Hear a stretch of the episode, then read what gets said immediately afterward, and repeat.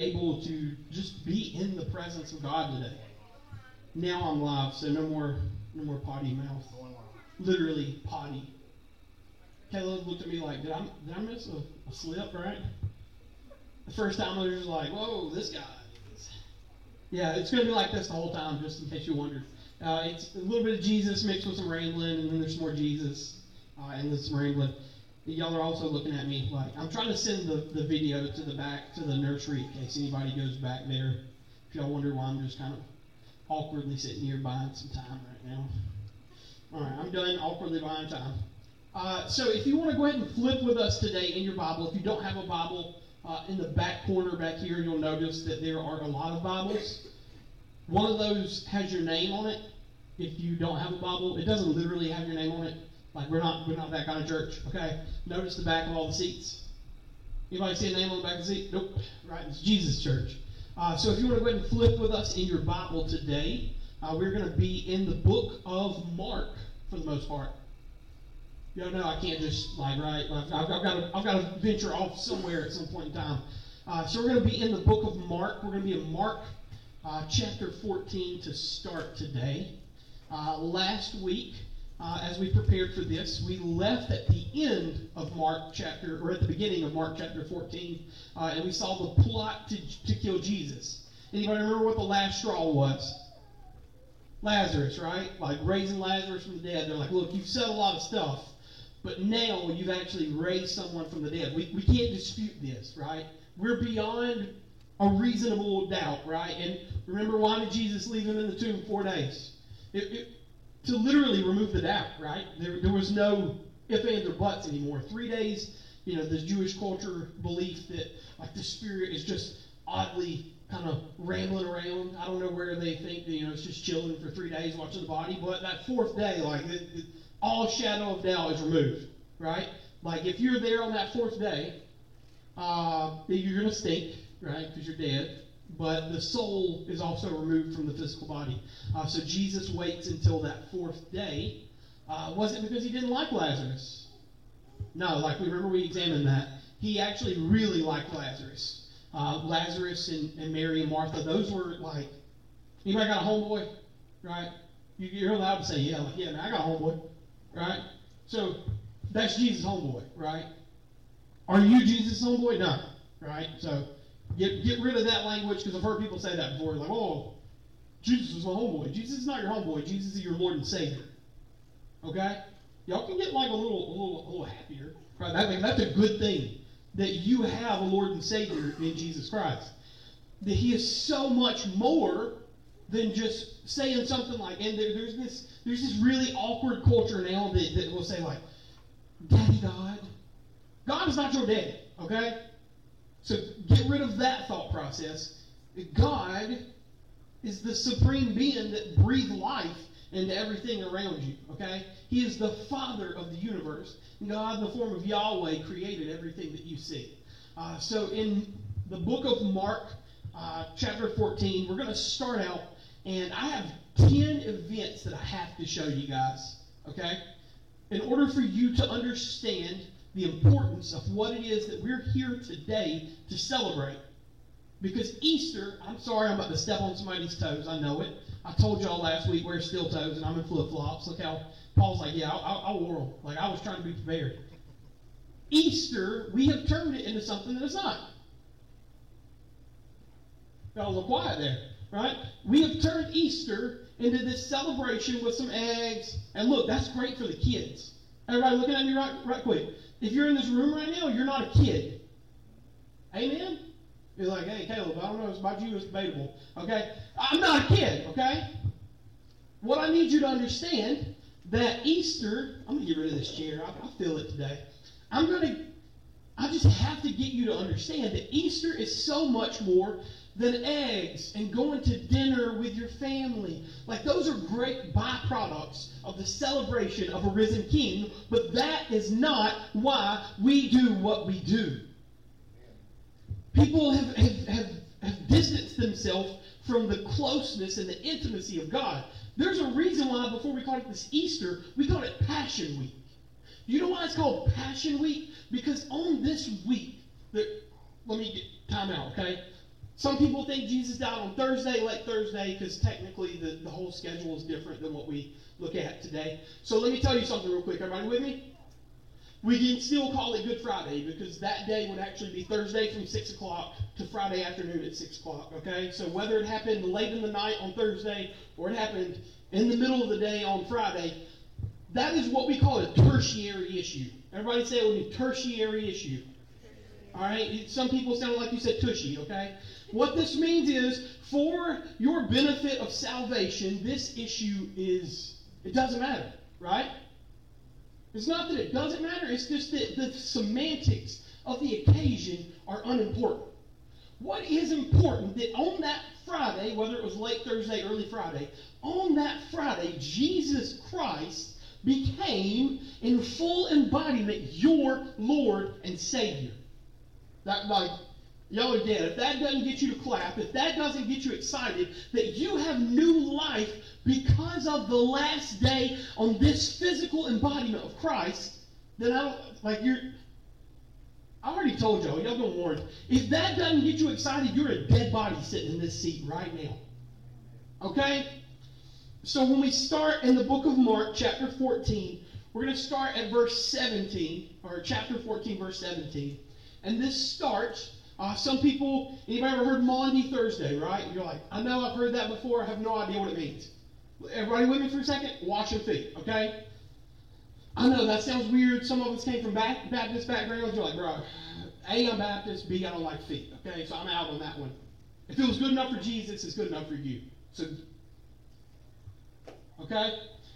Mark chapter fourteen, verse seventeen, we start, and it says, and when it was evening... he came with the twelve. How many we still got? twelve, right? So what are we going to boil down to? Spoiler alert, eleven. Something's got to happen. Everybody look at me for a second. Say, something has to give. Something has to give, guys. Okay? And as they were reclining at the table and eating, Jessica will not let me put a recliner at the table. I've tried, okay? I tried to even use the Bible. She wouldn't go with me there. Jesus said, truly I say to you, one of you will betray me. And this is the point in time where everybody tries to make a bad guy out of Judas. Okay? This is where, where Judas is vilified.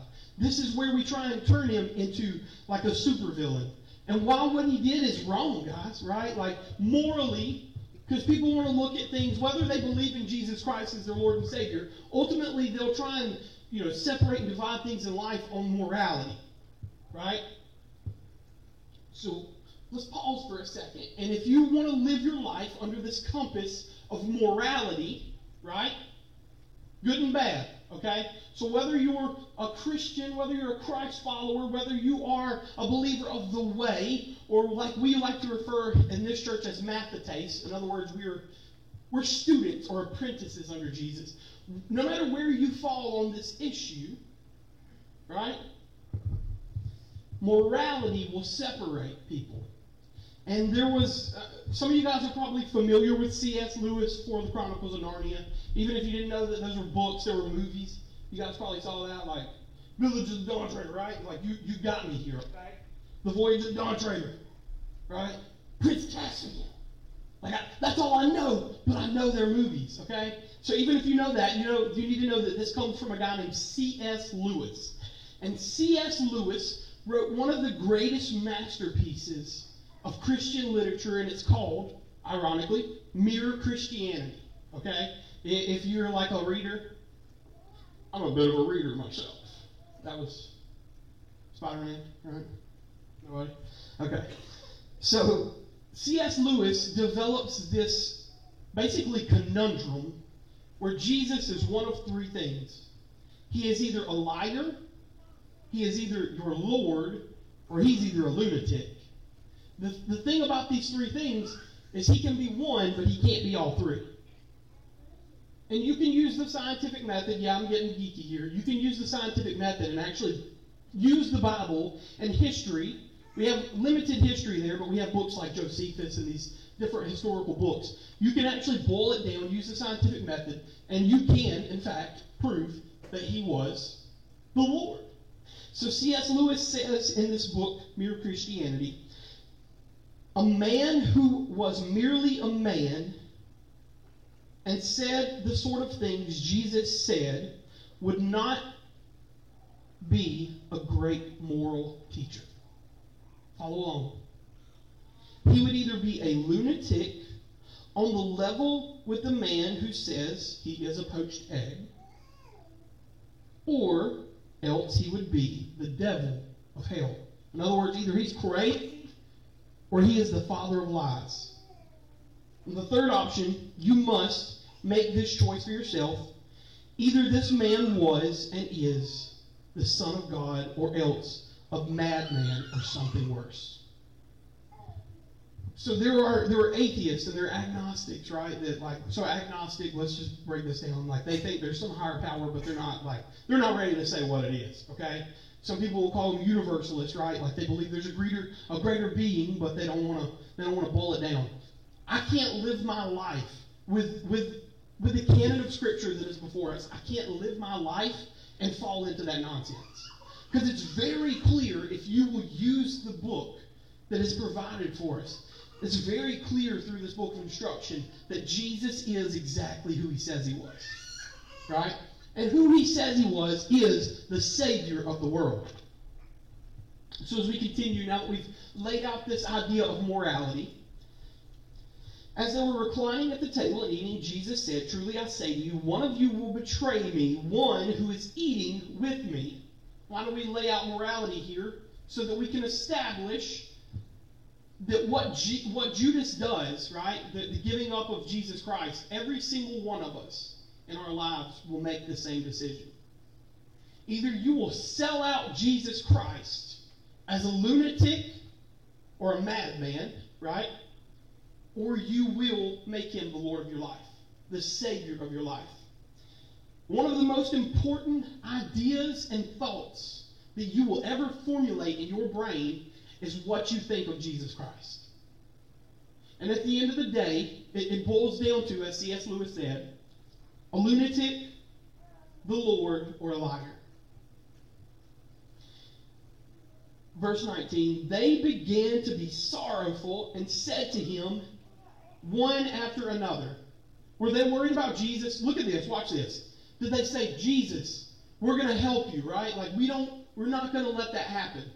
No. Just follow along and look, look at their response. They said to one another, "Is it I?" Think about that. Think, think of Jesus is. They've been rolling with him now for anywhere between three and five years, right? They've seen him literally now raise a man from the dead. They've seen him turn water into wine. They've seen him make the I am statements of exactly who he is, right? They've watched him heal blind men. They've watched wounds leave bodies at the mere mention of his name. They've watched demons leave bodies of men simply by the breath of Christ. And here they are. What are they worried about? Is it me? But again, we, we want to we want to vilify Judas, right? We want to make Judas into a bad guy, but each and every single one of us, in day in, day out, make the same decisions, right? Because you you you have this you have this ability to either follow Christ or follow the world. It's your decision what you'll do. He said to them, "It is one of the twelve who is dipping the bread into the dish with me." This same idea of communion that we celebrate every single week. Why do we celebrate it every single week? Why do we acknowledge it? Why do we participate actively in communion every single week? Because it is the ultimate divider that will separate heaven from hell. By seeing the, the, the participation in the act and the preparation of communion, we will watch some people actively choose hell.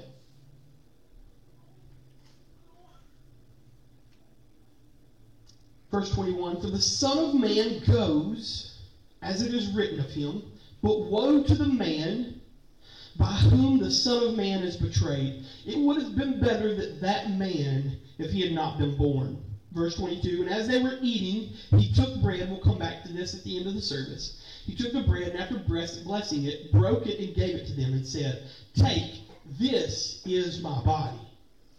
And he took a cup, and when he had given thanks, he gave it to them, and they all drank of it. And he said to them, "This is my blood of the covenant, which is poured out for many. Truly I say to you, I will not drink again of the fruit of the vine or of the physical world. I will not drink of the vine until that day when I drink it new in the kingdom of God." Very important. Look at verse twenty-six here. Go ahead, go ahead and put it up for everybody to see. Jesus and the twelve, what do they do? They praise God. So people say, "Oh, you know, you know, I'm tired of I'm tired of telling everybody. I'm gonna step on toes. It's cool. I don't like the kind of music that this church plays, or I don't like the, the lyrics of the songs that they're singing." That's perfectly fine because they're not singing it about you. Right? I, well, I don't like how loud it is. That's perfectly fine because it ain't about you. So verse twenty-six, and when they had sung a hymn, this comes from Psalm, I believe Psalm one twenty-six, they went out to the mountain, to the Mount of Olives. Next place I have to take you real quick in Scripture so that we can show you uh, comes from Mark chapter fourteen. We're going to now look at verse thirty-two and thirty-three. Uh, if you're in case you're wondering, yes, we, we really like the Bible, so we're going to look at that and emphasize that a lot today. Uh, verse thirty-two starts and says, and they went to a place called Gethsemane, Mount of Olives. Okay, just in case anybody needed like a Greek lesson right there. Uh, Mount of Olives. And he said to his disciples, "Sit here while I pray." Let's just let's just take a second and, and let me just boil something down for you real quick. The prayer that Jesus was praying here wasn't for himself, right? Jesus knew when he was birthed, like little baby, what is it, eight pound, seven ounce baby Jesus, right? Like that, Ricky Bobby, whatever. That Jesus knew as a baby what he came here for. Now, his mom and his dad, right, they, they knew it was something special, but I don't think they could comprehend or fully grasp exactly who Jesus was. His brothers surely don't. James and, and Jude, or Joseph, or Judah, right? We, we, we literally went through the book of Jude. Even they acknowledge when he was here on earth, we didn't believe it, right? But when Jesus did, in practice, the things that he said, right? When he didn't just talk about it, he was about it, they had no other option but to believe. Like Jesus came and told us, this was how it's going to play. Uh, if anybody takes notes, I want you, I, I like, look guys, I wanted to preach this whole thing to you today out of Isaiah uh, chapter fifty-three, but then God said, no, no, th- this is how we're going to do it. We're going to show them so that they can go and study Isaiah fifty-three, so that they can go and see that the Old Testament prophets prophesied of the exact same thing that actually played out live. Right? The, the exact same thing that went through Jerusalem, that went through Judea, that went through Samaria, and all ends of the earth. So Isaiah fifty-three, I give y'all homework. Like some of y'all were like, I'm, I'm out. All right? Like you just said homework. Like I went to school at least ten years, right? I think that's how long they make you go before you can quit, right? So like even the people that quit were like, bro, I went ten years. I'm done with it. Okay? So, yeah, I'm giving you homework. I want you to go and look at that. I want you to study Isaiah fifty-three and see everything play out just as Jesus told us that it would. So verse thirty-three, and he took with him Peter and James and John. These three guys become very important in the, the, the church that we'll see. After we after this week, we're going to look at, literally we're going to follow the repercussions of the resurrection. Spoiler alert, yeah, he comes back.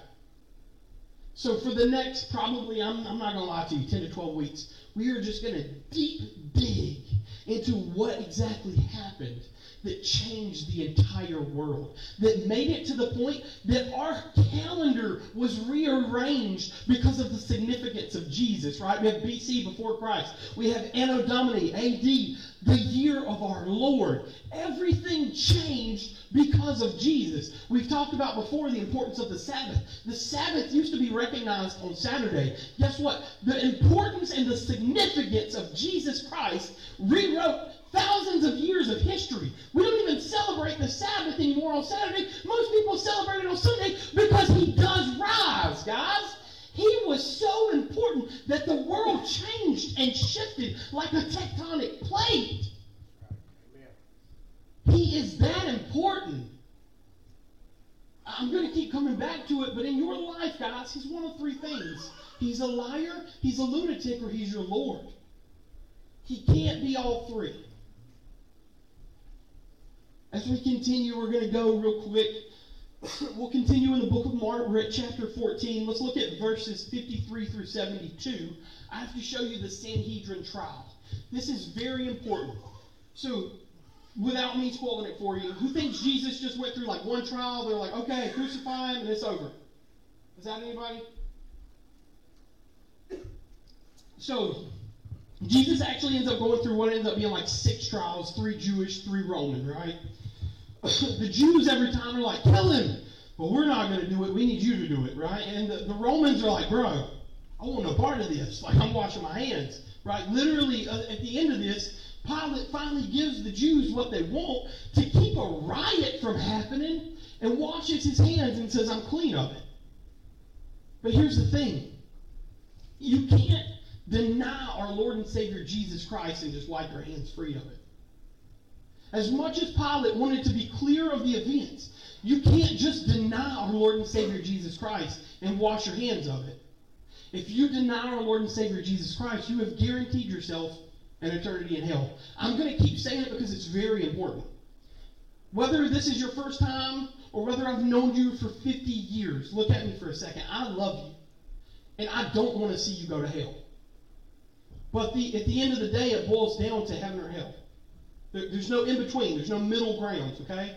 And if you are a believer of Jesus Christ, right, like if Jesus Christ is your Lord and Savior, I'm, I, you better clap for this. You better clap because this world, right, this side of heaven is as close to hell as you'll ever have to see. That's something to celebrate, right? Like that's something to look at and say, you know what? That's important. That while there is suffering on this side of heaven, at least I don't have to suffer an eternity in hell and the fire and the brimstone and the pits of hell. I don't have to be tortured by the Satan. I don't have to spend my life in Hades and Sheol. This earth, this world is as close as I ever had to see. And if you're, even if your life is hard, guys, your life will be hard. Jesus promised, we looked at, at John chapter sixteen, verse thirty-three. We looked at it, and Jesus very clearly says, while you will have suffering, while you will have trials, I overcame the world. And by his overcoming, we have new life. And we have deliverance from the suffering. And we have an eternity in heaven promised to us. Verse fifty-three, and they led Jesus to the high priest. Remember we looked at last week, this is Caiaphas. But Caiaphas is actually kind of acting on behalf of Annas. And Annas wants to, everybody to know, I, I might not be the high priest anymore, but I'm still important. So if I tell Caiaphas it has to happen, it better happen. Jesus was led to the high priest and all the chief priests. So we very well could have been looking at right here. Anybody familiar with a guy named Paul? Right? Paul's pretty important. Not our Paul. Okay? Our Paul is important. Let me just, that was poor choice of wording. Okay? Our Paul is important. Right? But, but that same Paul who we know and wrote a large portion of the New Testament could have very well been present right here. Why is that important? Because no matter where you've been, no matter where your past may have failed you, there is another side to this. Me and Corey talked about yesterday, as people have asked me before, what's the deal with the door, right? Our door, that's become kind of like a staple of city growth, right? Like they see the door backdrop. Uh, there's a reason why we put it just coming in to this first thing you see. Because everybody, no matter where your past is taking you, there is a doorway known as Jesus Christ, who said he is the, the way, the truth, and the life. That on the other side of that door is heaven. That on the other side of that door is deliverance from evil. That on the other side of that door is deliverance from sickness. That whatever ails your body on this earth, on the other side of eternity, it is gone. It is wiped clean by the blood of Jesus Christ. Verse fifty-four, and Peter had followed him at a distance. This is the same Peter who said, I'll go with you to death, Jesus. I will, I will just be by your side. You know, they'll never take you alive because I'm Peter and I'm brash and I'll come with you. Now that same Peter has found himself a coward. He follows at a distance, right into the courtyard of the high priest.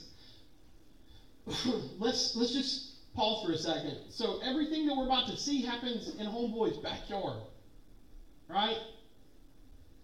And he was sitting with the guards and warming himself at the fire. So the same Paul, the same Peter that said, I'll follow you, Jesus. I got your back, homeboy. He followed, all right, at a distance. And then he made himself comfortable at a fire so that he, so that he wouldn't be cold, right? And we do the same thing in our lives. We say, Lord, if you send me, I'll go there, God. If you send me, I'll walk through a wall, Jesus. I believe you for it. But then when the opportunity comes up, we say, you know, hey, uh, Jesus, I don't know if you see my schedule, the one that I made, but I don't have enough time for you, right? In my prayer life, I talked about how strong I was, but now that you've put the opportunity in front of me, I actually don't know about that. I ain't preaching to nobody. Now the chief priests and the whole council were seeking testimony against Jesus to put him to death, but they found none. So they have to let him go, right? Because he's innocent. No. There's our first trial. For many bore false witness against him, but their testimony did not agree.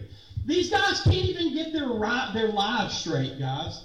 They want to lie and, and put him on a cross, but they can't even lie good. I don't know if that's proper English. It sounded dumb once I said it.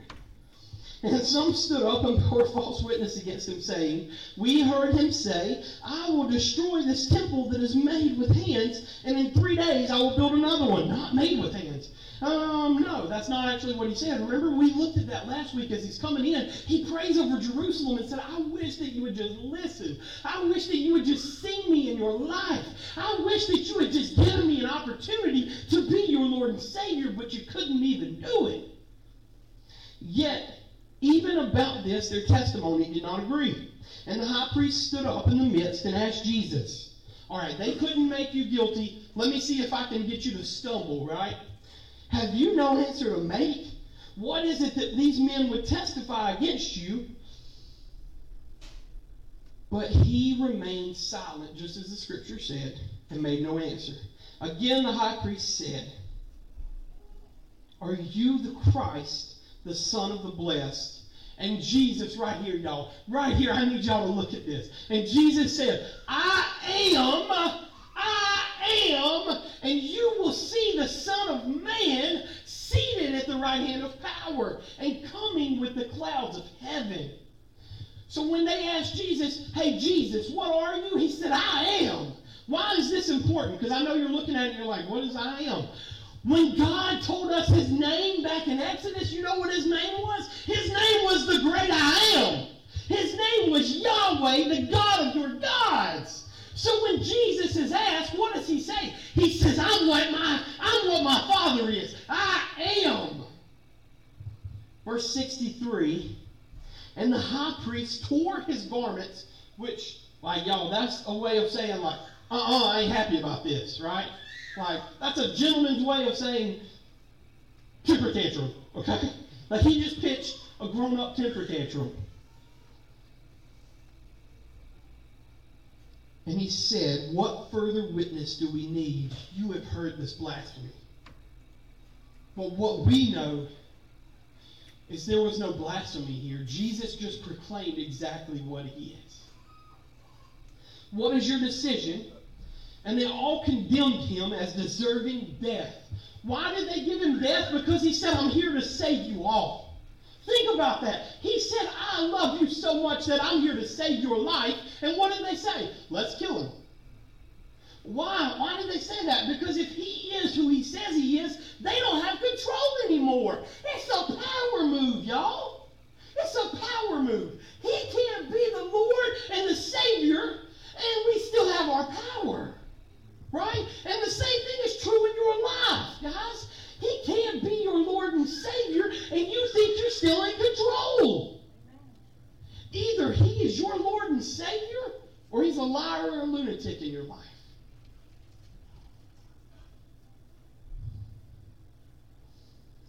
What is your decision? And they all condemned him as deserving death.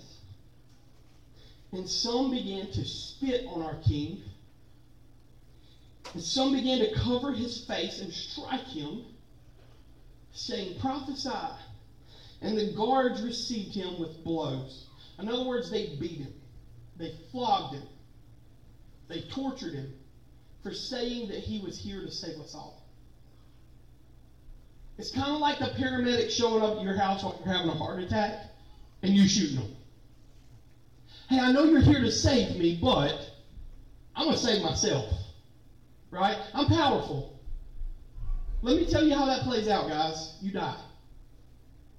And here, here's the thing about our decision where we make, where we make this same choice. If you choose to resist that help and you choose to resist that assistance, you die. And not like the kind of like peaceful death, but like torture and hell. Well, that escalated quickly. And as Peter was below in the courtyard, one of the servant girls of the high priest came, and seeing Peter warming himself, she looked at him and said, you were with Jesus the Nazarene, but he denied it, saying, I neither know nor understand what you mean. Guys, I'm with you, Jesus. I got your back, homeboy. I'm going to go to death with you. And they're like, hey, don't you just know Jesus? Mm-mm. And you guys are quick to say, oh, you know, I would never. How many of y'all are actively telling your friends about Jesus Christ? That, hey, that ain't my, that ain't my, that ain't my cross to bear, I'm sorry. I just had to introduce you to it.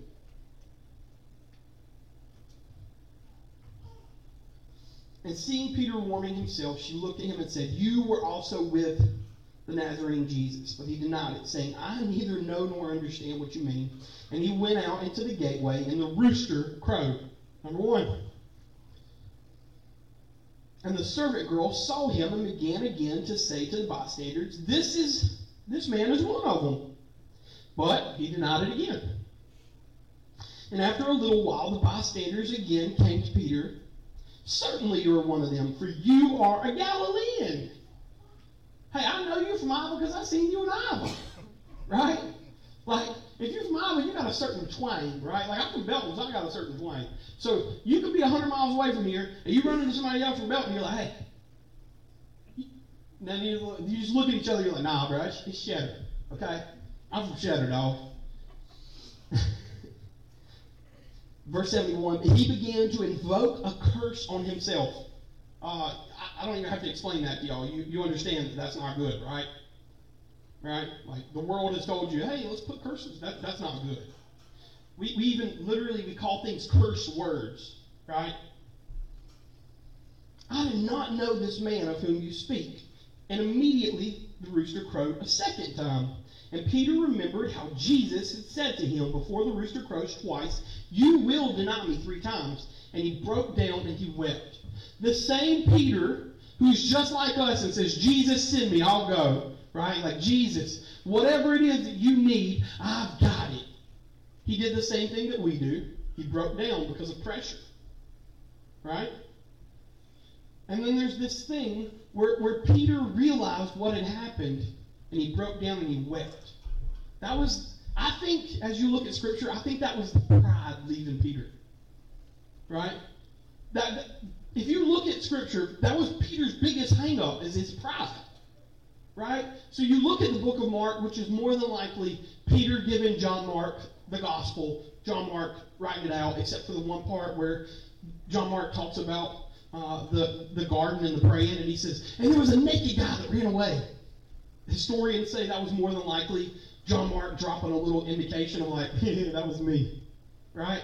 Because if you, you ever, anybody ever done hood rat stuff with their friends? All right, everybody, right? Yeah, we've done some hood rat stuff with our friends. Now, you don't talk about that in public, right? But when, you, when you're with your friends, you don't even have to talk about it. You just kind of look at each other and say, right? And everybody knows what's up, right? Like, you just look at each other and you're like, you don't have to say a word, but there's this understanding. So that was John Mark dropping a in the scripture, okay? So now we have the Roman trial, and as soon as it was morning, the chief priests held a consultation with the elders and the scribes and the whole council, and they bound Jesus and led him away and delivered him over to Pilate and asked him, "Are you the king of the Jews?" Does that sound familiar to what, what, what the, the, the, the Jewish council said? It's, it's, it's familiar, right? But now we're, we're looking at it from an outsider's perspective. We have the Roman authority. Those are the guys who are in charge. Y'all know how they take charge? So basically they come in with what's called a legion, which is a lot of soldiers, right? And they come into your little town, and they waddle like penguins. No, that's just me, right? It's the belly that does it. So they just waddle like penguins into town, and they say, hey, two options, right? Okay, there's a lot of you. Option number one, you give us everything, and we tell you what you can do with it, and they're like, I don't know if I like that option. And then there's a second option, right? And they're like, okay, okay. Door number two, you die. And they're like, I actually, now that we think about it, the first one sounds really good, right? That, that's how the Romans did it. And then they had a lot of power. You know how they kept their power all across the world? Is they literally installed what was known as a puppet king. And what does the puppet king do? Well, he does exactly what Caesar tells him to do, right? He looks like he's in charge, but really, he's just conveying the orders of Caesar. Well, that sounds dumb. We still do that today. I ain't, don't even get me started on that one. That's another sermon for another day. And they bound Jesus and led him away and delivered him over to Pilate. Pilate asked him, "Are you the king of the Jews?" To which he answered, wait a minute, Here, here's where it gets better. Who thinks of Jesus as just like the guy that just is all loving and like, you know, he just says nice things and there's doves, right? Like you get this, this bad idea of, of Jesus, right? So Jesus looks at this guy, and you know what he tells Pilate? You said it. Right? Y'all, Jesus got a sense of humor. Jesus also, he, he likes to be a little sarcastic sometimes, right? He's got, maybe he's got some dry humor. So Pilate's like, "Are you the king of the Jews?" He looks at him, he's like, "You said it, dog." Right? This probably made Pilate very upset, because Pilate's a very important and very powerful man, man, and most of the time when people talked about him, you know how they talked to him? Like this. "I'm not worthy." So Jesus looks at him and he's like, "Yeah, dog, you said it." Right? So if you're powerful, that's probably not gonna it's probably not gonna be a good move. Verse three, and the chief priests accused him of many things, and Pilate again asked him, "Have you no answer to make?" And he asked to fulfill scripture. So what does he say? "See how many charges they bring against you." Verse five. But Jesus made no further answer, so that Pilate was amazed. So when Pilate first asked him, he doesn't say, "I am," right? Because Pilate wouldn't understand this. Is Pilate Jewish? No, he's not, okay? Because he's not. He's Roman. He's, he's Greek. Remember, we got Jew first and the Gentile, so he's the Gentile. So if, if If Jesus looks at him and says, "I am," he's just going to be like, okay, that's kind of weird, but, you know. Because he would have looked at him and said, "Yahweh." He wouldn't have understood that. So what does Jesus have to say to him? "You said it." So really quick, I've got three things that I'm going to show you guys as we continue this trip through Scripture. And these three things are ultimately decisions that will help you boil down where your life will be spent. Not like this life, but we're talking like eternity life, okay? Because I know where y'all going to spend life. Belton, right? Iowa, Iron, Kentucky. All right, some of y'all are like, "Where's y'all, baby?" Okay. So the first thing that we have to look at was was this thing called substitution. All right? So and for anybody who is like, I've heard that word before, but I don't really, I I don't really know what that means. It's the action of replacing someone or something with another person or thing. So in Scripture, where do we have substitution? And the substitution happens on our behalf. It happens, if we look at Mark chapter fifteen, verse six through fifteen, and it says, "Now at the feast, he used to release for them one prisoner for whom they asked. And among the rebels in prison," what's a rebel? Someone that went against the flow, right? Like this guy was against the Romans. But he wasn't just against the Romans, he was also against the Jews, because the Jews had just folded to the Romans. So these people are what are called insurrectionists or rebels. So these guys are like, I don't answer to nobody. Who had committed murder in the insurrection. There was a man called Barabbas. Look at me, guys. Me and you. We are Barabbas. Everybody look at me and say, I am Barabbas. Why are we Barabbas? Because we were the recipients of substitution. Follow me for a second. And the crowd came up and began to ask Pilate to do for them as he usually did. And he answered them, saying, "Do you want for me to release to you the King of the Jews?" So who we got here? Jesus, right? Like Jesus. Look how the Romans have like one or two options, right? Like you get door one or number or door number two, and it, like there's always like a bad option, and then there's like okay, and then there's bad option. So follow this one. For he perceived that it was out of envy that the chief priests had delivered him up. And guess what? It was. It was a power struggle. But the chief priests stirred up the crowd to have him release for them Barabbas instead. So let's release the guy that doesn't like anybody here, right? And this Barabbas, he would be a murderer. He would be a thief, right? Think of like the list, and we talked about morality earlier. Think about a list of like all the bad stuff on the side of morality. That's Barabbas. And when I say that's Barabbas, that's also you. That's also me. Right? Verse number eleven, but the chief priests stirred up the crowd to have them release for them Barabbas instead. Verse twelve, and Pilate again said to them, "Then what shall I do with the man that you call the King of the Jews?" And they cried out again, "Crucify him." Verse fourteen, and Pilate said to them, "Why? What evil has he done?" But they shouted all the more, "Crucify him." Think about that, guys. We have on one side of this a murderer, a thief, a cheater. Right? And on the other side of this, we have the Savior of the world. Who are we going to pick? It ultimately boils down to the same, the same decision for you. In your life, do you choose to continue your lifestyle of Barabbas? Or do you choose to follow Jesus Christ? And again, Pilate said to them, "Then what shall I do with the man you call the King of the Jews?" And they cried out again, "Crucify him." And Pilate said to them, "Why? What evil has he done?" But they shouted all the more, "Crucify him." So Pilate, wishing to satisfy the crowd. Again, why does Pilate do this? Is, is it because he thinks Jesus is bad?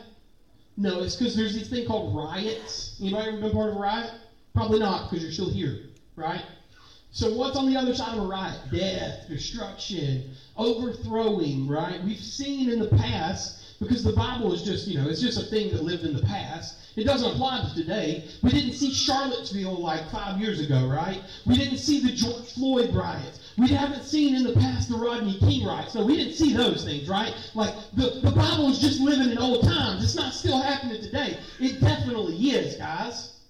And on the other side of this, so Pilate, wishing to satisfy the crowd, released for them the murderer, Barabbas. And having scourged Jesus, he delivered him to be crucified. What's scourging? I know, you guys are wondering. That's beating, but not like the good kind. Y'all are like, there's a good kind, right? No. There is literally bones and flesh and tearing. The kind of beating that we have witnessed still happening today.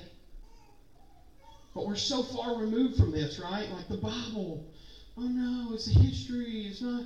It's still happening, guys. And we're still giving into it. This, the second thing that I need to show you guys is, is this beautiful thing that Jesus gave us called invitation. We're, we're going to run out of time for you, so I'm going to I'm going to fly through this thing real quick. Invitation. A written or verbal request inviting someone to go somewhere or to do something. So people, we, we, we talk about how there's tertiary issues, right? And one of those tertiary issues is this thing called baptism. Let me boil this down in like a ten-second thing for you. So baptism is basically, think of it this way, because you can visualize this. Baptism is a wedding ceremony, right? How many people know that you can get married at the courthouse, right? That's salvation, right? So baptism is then this public hearing and this public announcement that we are joined together as one, right? So when we think about baptism, think about it as a wedding ceremony. You can be married without a wedding ceremony, okay? Because people, like, they'll try and boil this thing down and say, well, you weren't baptized, so, you know, hey, you know, you know Jesus Christ, but, you know, tertiary issue, okay? Unimportant on the ideals and the basis of salvation. Verse thirty-two, Luke chapter twenty-three, verse thirty-two through forty-three. Two others who were criminals were led away to be put to death with him. There's this, uh, this, this idea of a penitent thief, right? And when they had came to the place that is called the Skull, this is Golgotha, they where they crucified him, and the criminals, one on his right and one on his left. Anybody want to take a guess what these guys were? Insurrectionists, rebels, the same kind of folks who Barabbas, me and you, right? So if we if we know that and we have this idea, remember Barabbas, that was the first guy that literally was released from chains for Jesus exchange, right? So where was Barabbas about to end up? You guessed it, on these same crosses that Jesus is going to wind up on. So that one in the middle, right? The one that belonged to me and you, the one that belonged to Barabbas, who's on it? Jesus, on our behalf. How do I know that Jesus is exactly who he says he is? First thing, you can go and study whatever religion you want, like Buddhism, Mormonism, all these other things, right? Only one Savior actually comes to the world and says, hey, I'm God, right? Nobody else was brave enough to make that claim. Why? Because in their death, the world would prove that they were mortal, right? That their flesh does, in fact, have an expiration date. Why does Jesus come and say it? Because history literally changed because of Jesus. So on the other side of this invitation is me and you. Two others who were criminals were led away to be put to death with him. And when they came to the place that is called the Skull, where they crucified him and the criminals, one on his right and one on his left, and Jesus said, Father, forgive them. They know not what they do. Was Jesus up there yelling at me and you for putting him on the cross? No, he was saying, God, I love them so much. Yahweh, they don't even know what they're doing. It's the same reason he prayed for Jerusalem as he was coming in, and then they tried to use it against him. And these people stood by watching, but the rulers scoffed at him, saying, he saved others, let him save himself, if he is the Christ of God, the chosen one. And guess what, guys? Jesus very well could have took himself off the cross. But if he does, me and you do not have an eternity in heaven. It's not that Jesus wasn't powerful enough to do it. It was Jesus loved us enough to stay on it. That's something you can take home. The soldiers also mocked him, coming up and offering him sour wine and saying, if you are the king of the Jews, save yourself. Uh, pause for a second. Okay, anybody have a, like a tool belt they take to work with them? Yes, I have a tool belt too, right? So you have certain tools you keep in said tool belt. So in said tool belt, one of the things that a Roman soldier would have had would have been sour wine and a sponge. Okay, so let me just introduce y'all to a thought that about two thousand years later, there was this thing invented called toilet paper. Yeah, y'all see where this is going? So the thing that was in these Roman soldiers' suitcase, travel bag, field kit, was a sour wine and a sponge that was for cleansing themselves. While Jesus is on a cross saying, "Father, forgive them, they know not what they do," they're literally using their defecation towels to put it in his mouth to shut him up. Think about that. Because if you want something to take home with you, you want a happy-go-lucky thing, guess what? That ain't it. If you want somebody that's going to stand up here and tell you the things you want to hear so that you can leave here and not have any bit of change in your life and you can go on down to the El Paso or the El Titanic or the O'Charley's or wherever you're going after this, or your family dinner that was so important, right? If you, if you want someone that's going to sit here and give you that, it ain't me.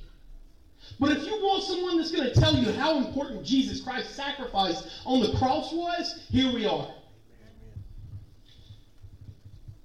thirty-nine, one of the criminals who were hanged with him, saying, "Are you not the Christ?"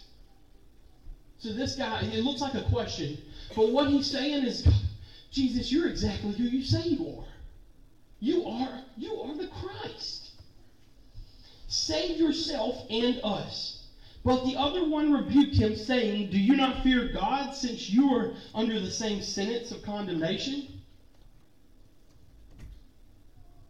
And we indeed justly, for we are receiving the due reward of our deeds.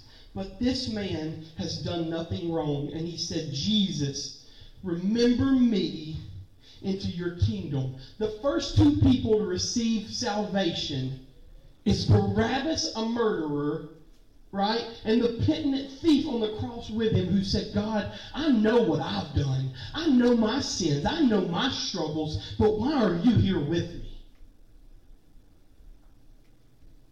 And he said, "Jesus, remember me when you come into your kingdom." And he said to him, "Truly, I say to you, today you will be with me in paradise." One of the last things that Jesus says before he breathes his last is Eloi, Eloi, lama sabachthani. And what this means is, "My God, my God, why have you forsaken me?" Because in that moment, guess what? Jesus proved that he has emotion, that he feels just like me and you. And while he could have took himself off the cross, he stayed on it instead so that me and you could be connected to God the Father. The last I O N, action noun that I need to introduce to you, right, is the idea of resolution. Now, in your life, you're, you will have resolution, right? Resolution, a firm decision to do or to not do something. Because check that out. By not acknowledging Jesus Christ as your Lord and Savior, that is called a sin of omission. Right? That you could have made one decision, but instead you chose not to. Because there's the sins of commission. Like if I were to walk over to Josiah right now and just say, "Sparta," and drop kick him out of the chair, right? Like that's a sin of commission, right? But by, by thinking about it and not doing it right, like you, you see where this is going. So resolution. Mark chapter sixteen. I got eight more verses and you're done, guys. You can go and and eat too much and commit, you know, gluttony, right? Like you can do all these things, right? There's a there's a golden corral in someone's future. I can feel it. But I was like, I wasn't even thinking about it, but now that you've said it, right? Mark chapter sixteen, verses one through eight. Amen. When the Sabbath was passed, Mary Magdalene, y'all about to notice something. Mary Magdalene, okay, everybody look at me for a second. This will get your attention. A whore. Okay? Mary Magdalene, a prostitute, a brothel employee, Mary, the mother of James.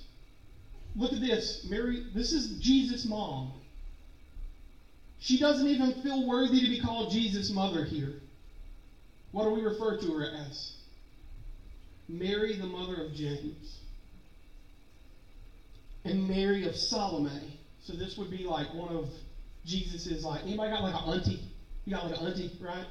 Or like a, you got like a, a, a godmother or a godfather. So that, that that's Mary Salome, okay? And notice something really quick. Uh, Mary Magdalene is no longer rich because she gave up all her wealth and poured it on Jesus to anoint him for this death that he's suffering. Uh, Mary, his mama, she was never rich, okay? They were carpenters. Like, they were your average, everyday. The reason why we call ourselves Mathetes instead of Talmudim is because all of us, we blue collar, right? We ain't white collar. If you white collar, see me after this, okay? We got to talk some business. I got some Bitcoin I need to sell you or something, you know? So Mary of Salome, what did she bring? Spices. Because this shows us that Mary of Salome would be what? Wealthy. These are women who are coming to anoint Jesus. Y'all, but women don't get to be important, right? Like, anybody ever been taught that in church? Who's the ones right here with Jesus at the end? If ain't nobody in your life ever going to have your back, your mama going to have your back. So that they might go and anoint him. And very early on the first day of the week, every mama in this room was like, man, that should have been a Mother's Day lesson right there, right? Like, yeah, say it again, preacher. I ain't, I've been asleep for thirty minutes. But say it again, preacher. You said, mama's is good. Right? And very clear, very early on the first day of the week, Sunday. All right, that got somebody's attention. Hey, y'all want to see something cool? Conclusion, right? I just got y'all's attention again. I had y'all for thirty seconds at least. And on the very first day of the week, when the sun had risen, they went to the tomb, and they were saying to one another, who will roll away the stone for? Why? Because they're women. This is time out. Why don't women need to be, why don't men need to be competing in women's events? This right here. Three women are like, hey, we ain't rolling a stone. This thing's pretty heavy. Like, dudes should not be committing. Like, they should not be competing with us. Again, another issue for another day. And they were saying to one another, who will roll away the stone for us from the entrance of the tomb? And looking up, they saw that the stone had been rolled back. It was very large. And entering the tomb, they saw a young man sitting at the right side, dressed in a white robe, and they were alarmed. Uh, remember when Jesus was walking across the water, right? And they were like, is it a ghost? Right? They were scared, right? Because Jesus was illuminated in that moment. So here again, we have an angel, right? Dressed in white robe, and they were alarmed. And he said to them, do not be alarmed. One of the most, like, y'all, look, I don't care if you've paid attention for the past fifty minutes or not, but like, this is something you have to get. This is not tertiary, right? This is not something that's unimportant. This right here is theological and belief triage. You know what triage is? It's where you have to decipher which, like, which sickness is more important, right? Like in healthcare, which illness is more important, which one we have to treat first. This has to be treated first. The resurrection of Jesus Christ.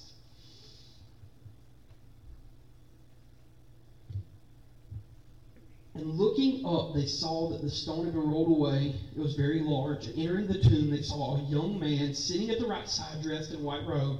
And they were alarmed. And they said to him, and he said to them, do not be alarmed. You seek Jesus of Nazareth, who was crucified. He is risen. He is not here. That's why we have Easter, guys. That's what it's all about. It's not about cooking a meal, and it's not about egg hunts. It's, those things are great. Those are for fellowship. But that is not why we celebrate Easter. Him not being there, him rising from the dead, the tomb being empty, the cloth being folded to say, I'm not finished with you yet. That is why we celebrate the resurrection of Jesus Christ and call it Easter, guys. That's what it's about. Amen. He is risen and he is not here. See the place where they have laid him. But follow this. Jesus tells these guys, right, right before the, the Mount of Olives, he tells everybody, hey, when they kill me, which they will, when they crucify me, which they will, when they put me in the grave, which they will, go and meet me. Don't meet me there, right? Go and meet me in Galilee. There you will see him just as he told you. And they went out and fled from the tomb, for trembling and astonishment had seized them. And they said nothing to anyone, for they were afraid. Guys, if Jesus' death, burial, and resurrection was a lie, they would have picked more credible witnesses. Why do I say that? Because women wouldn't have been able to testify in court. Right? Because in that time, they still looked at women as insignificant. So the women wouldn't have been able to testify in court. If you wanted to, to, to, to glorify a lie, you're going to pick a more credible witness, right? But if it really happened like it did, then Jesus Christ rolls that, he comes out of that grave. And the women go there to see him, and guess what? He ain't there. So today, in this church, in our new home, we are truly celebrating an empty tomb. I'm going to pray for us really quick. We're going to celebrate communion together. Uh, and uh, I'm, we're going to show a video that we like to show every once in a while. I like to not overdo it, because we don't want to take away from the significance. And as we watch this video, think of everything that you've just heard. Think of everything that we've just discussed. Dear Heavenly Father God, we just want to thank you, Lord, for your for your Son to die a criminal's death on a cross in our place, God, that truly our life has new significance. Our life has new meaning from the blood and the, the sacrifice of Jesus Christ. In your heavenly name we pray. Amen.